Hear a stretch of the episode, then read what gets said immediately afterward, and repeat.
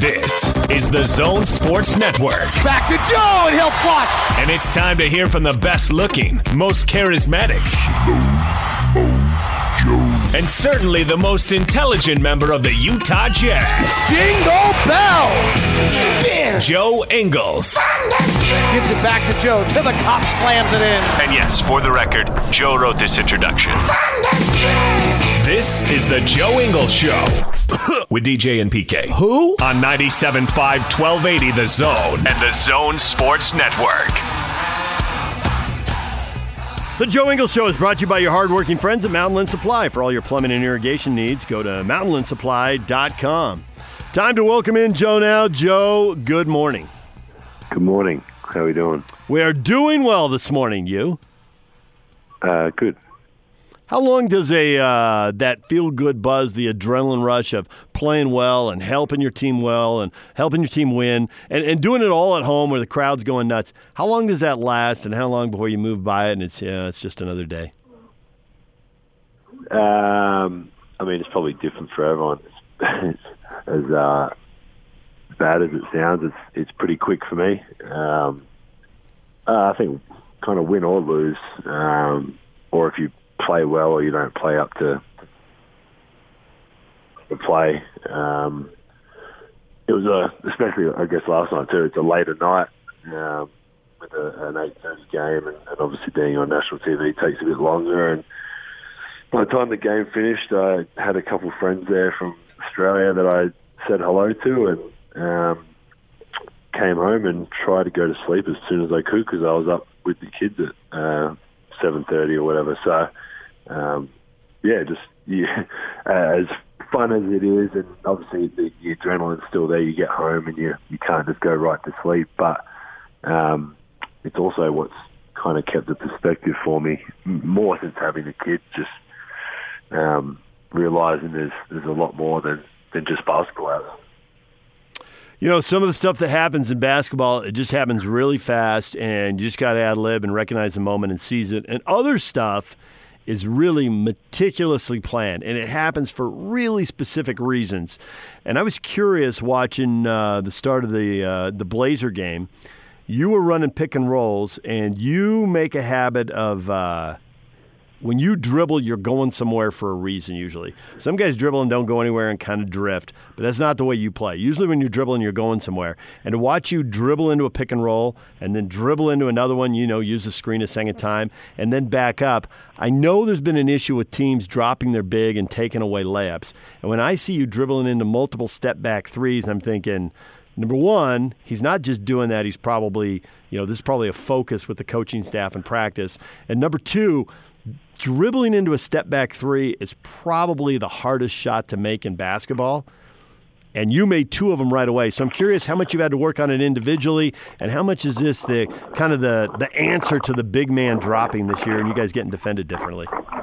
Yeah, I mean, it's. Um, I think it's the the thing I kind of talked about in my exit meeting was um, obviously with the playoffs and that, and the team sending me right, and um, yeah, it was something I needed to, get better at, and, and more than anything, kind of more confident. I, I'd been through what what coach the system and stuff that we play. I'd always been able to get back to my left hand with the the offense that we've gone, um, the position that that he put me in. But then, um, obviously during the playoffs, it kind of turns up to another level, and the, the scouts a lot harder and higher and focused, and um, that was one of the things that I, I knew I had to, to get better at and, and more confident taking that shot. I don't know, kind of before this year and probably a little bit last year, how many times I would have actually shot the ball going to my right.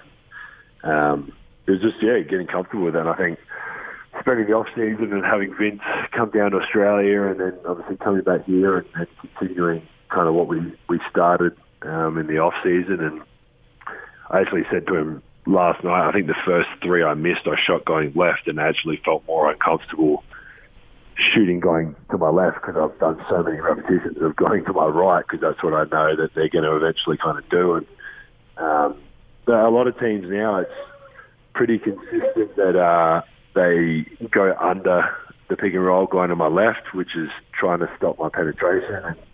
And um, that kind of creating, and then they chase over going right because they know I don't want to. I in the past, I haven't wanted to to make a play going on my right. So um, it's been a pretty consistent kind of theme this year, and um, like I, like I said, I've I've worked on it a lot. I've spent a lot of time in the gym doing it to to be able to be effective at it. Um, and yeah, I feel like it's it's kind of slowly coming together. So let's throw a bone to all the uh, youth coaches, the AAU coaches, the uh, high school players who uh, listen to this live or listen to it later when they uh, download it. I am curious how, when you say there's a lot of repetition, do you do this 100 times a day, six days a week? Do you do it 50 times a day, three or four times a week? I mean, how much repetition went into this to get you to the point where you can do it in a game pretty flawlessly? Oh, I mean, off season's obviously a ton more than than during the season. Um, I mean, I was I was with Vince kind of a couple of hours on the court each day um, in the off season while he was down, and and then um, the guys that were working me out once once Vince had left. Um, and then uh, I guess the hard part, obviously, during the season, you're you're playing games and traveling and doing all that. Sometimes we don't have a gym on the road or whatever it is, and um, or we've played back to backs or whatever the schedule is. So you're just trying to find kind of any time you can. And um, I mean, you might have seen it on shoot around you know, shoot around days. I've got a little routine that I do. Obviously, pre-game we've got a little routine. So I think I think during the once the season starts, you've you've kind of you're not are who you are, but you you've you, you can't be spending, um, especially if you you're playing big minutes or you're in the rotation. You can't be spending two hours in the gym trying to um, to work on something after a, a practice. So um, pre uh, post practice and pre practice, we always get some time. Obviously, the, the pre game shoot around everyone sees. Um, but I've got a little routine which we, we've talked about before. Of every guy kind of has their little routine, and mine includes those shots going to my right. So it, it's something that I basically do every day now. Um, I'll do it today when we go into the gym before we, we fly out. I obviously did it a couple of times yesterday because it was post around and then pre-game, um, and then yeah, back. So um, I don't. I wouldn't. I don't know the the time frame on it, but it's it's at least every day. Sometimes it's a couple times a day. All right. Well, for anybody who wants to, you know, anybody who's 15 years old out there trying to add that to the game, that's how hard you have to work to get that good at it. Um, you know, one of the other things that's a, a, wild card in all this is the NBA, and, and players come and go, and uh, they always move on, and there's always a new guy coming in. How much do you know about Jordan Clarkson from playing against him for a few years, and how much do you just not know him, and it'll take a few road trips and hang out, and how much do you just jam him up anyway because you're Joe Ingles, and what the heck? um, yeah, I mean, obviously from from pl- uh, uh, only playing against him. Um, I've always, I think Don he's always kind of been one of those like tougher covers on defense because he he just goes out and plays and he's aggressive and he and I think that you saw that last night. He he comes out he credit to him as well. He he didn't didn't pass his physical. He didn't do shoot around with us. He got here I think yesterday morning. Didn't do shoot around.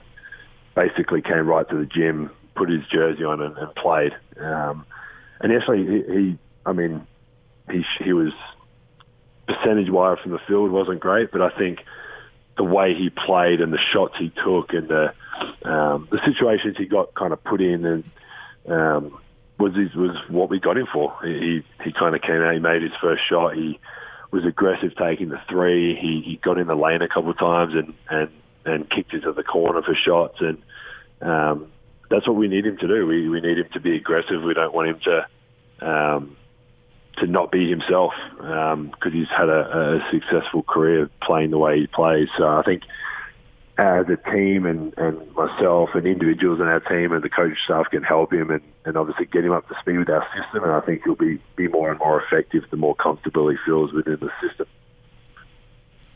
Joe Ingles joining us here on 97.5 at 1280 The Zone. So, uh, Rayjon Tucker, not exactly your story, but kind of your story. Undrafted, overlooked. He played in the G League. You played in Europe. Now you did it for longer than he did. Uh, what can you do to help someone like him acclimate to the NBA?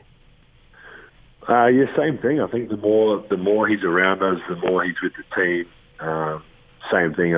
He he had his he was that shoot around. He, had his physical a bit earlier and, and was able to come and um, got to, to kind of watch shoot around and, and see a little bit of, of the, the system and that. And um, I think, like he said in his, his media, just watching film and, and talking to guys and getting guys to um, help him at practice obviously can, can get him up to speed. But um, we, we've got the same agent, so I'd heard a bit more about him kind of coming into it. And, um, my agent called me when we'd signed him and was was excited for our team. So it's um, obviously I I trust my my agent, and then when he's excited about someone, it's it's hard not to be. So um, he, he was playing unbelievable um, in the G League. Um, obviously, has has deserved and, and earned this this contract. So obviously, you and Dante have the Australian connection. You were teammates for years, so you spent a lot of time together. Uh, what do you say to him as he leaves? How do you reach out to him? How does that work? Yeah, it was. I mean, it's tough. Um, it's funny, obviously, our situation of, of us kind of coming in together and um, that old kind of.